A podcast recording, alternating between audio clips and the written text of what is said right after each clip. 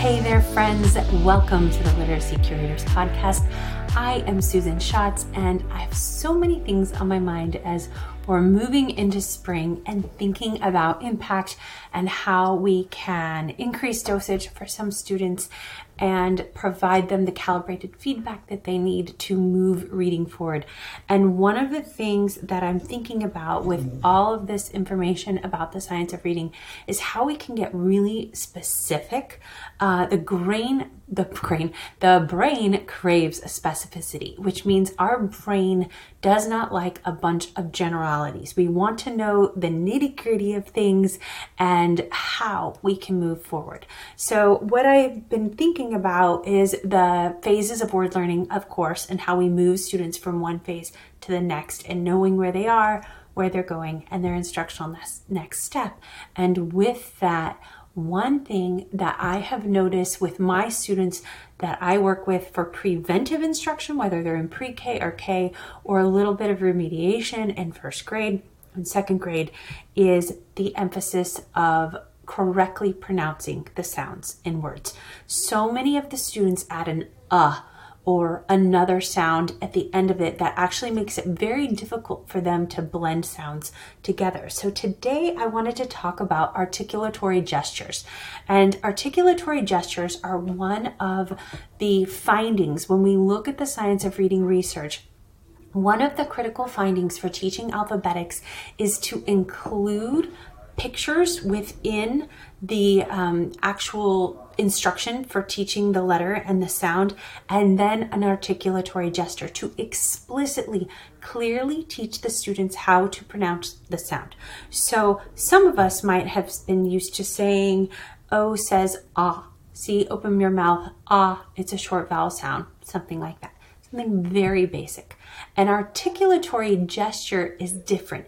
It teaches the student the exact placement of their tongue and their mouth and how it sounds. So, as many of you know, I am absolutely loving UFLI. It is an amazing, um, systematic, structured phonics instructional program out of the University of Florida, and the manual is only $70 or $79. It is a treasure trove of information, and it also has online resources. I highly recommend it for teaching supplemental instruction, whole class instruction, or even tutoring. So I use it as part of my three pronged approach to small group tutoring.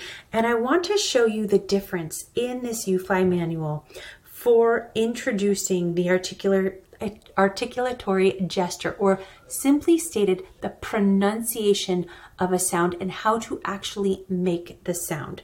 So for O, to make the short O, ah sound, open your mouth wide and drop your chin like this. And then the teacher drop models dropping their chin, ah, and opening their mouth wide. So what a difference between just open your mouth and teaching a student to drop their chin. I was working on this with a student and that specific piece of information really helped them to differentiate saying ah versus another short vowel sound. So make the short ah sound, open your mouth wide, Drop your chin like this. The teacher models it. Be sure your voice is on. Like all vowels, ah is a continuous sound that can be stretched out because we're teaching students which sounds are on and which sounds are off. Which sounds can we feel in our voice box and which sounds are continuous where we can stretch them out and which sounds are stop sounds. So, and then the teacher models, watch me ah, and you notice, point out how you drop your chin, chin, and then you try and you have students try. And I've noticed that doing this in small groups is really helpful because one of the number one ways that you can build efficacy, which is the student's belief that they can achieve something, is peer modeling. Peer modeling has an extremely high impact on a student feeling like, hey, I can do that too. So, yes, you can watch the adult do that, and that's great. We want to provide the specific modeling from a teacher, but then also seeing a peer and listening to a teacher give another peer feedback on how to adjust their mouth or which sound they're pronouncing correctly and giving corrective feedback is extremely helpful to students.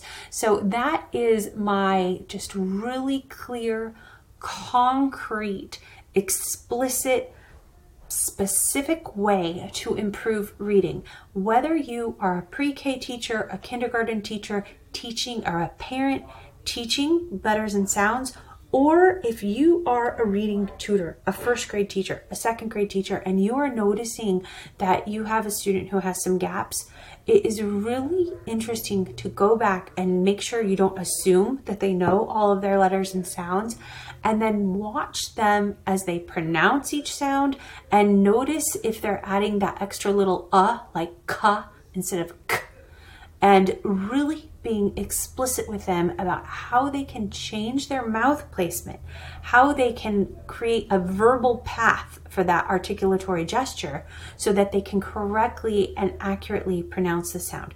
Just that specific calibrated feedback for a student embedded in with a bigger lesson um, that includes phonemic awareness, phonological awareness, uh, how to actually write the sound, the letter correctly, um, and then also, of course, you know, blending, segmenting. Well, that's phonemic and phonological awareness, so I repeated that, but some work with irregular words, and then, of course, of course, of course, connected text within each lesson is extremely important. Much work on that, um, but basically, if you can include this bit of articulatory gestures within a multi pronged approach to teaching reading, you will increase gains because you are providing the student with that specific piece of information and the how. How do they actually go about it? One of the teachers that I work with, I just think he's fabulous. And he is such an engaging, motivated and motivating teacher. And one of the things when we're going through professional development sessions, he says, "Teach me how to throw a strike. Don't just tell me how to th- to throw. You know, I need you to throw strikes. It's just like baseball coaching." He says, "The baseball coach doesn't say throw a strike." They teach them specific techniques on how to hold the ball, how to grip it, how to move their body, very specific techniques to throw the strike. So we don't want to just tell students, this is a sound, this is how you say it. We want to teach them exactly how to quote unquote throw the strike. We want to teach them exactly how to pronounce the sound. So articulatory gestures is one of those really specific things that we can do to shift to the science of reading from a more generic general approach to a very specific approach for our students. And um, I just wanted to share that with you today so that you have just a really tangible takeaway of how you could just change instruction ever so slightly to ensure that each student is pronouncing each sound clearly because I can't guarantee it, but most of my students who are challenged with the phases of word learning have a difficulty with pronouncing sounds.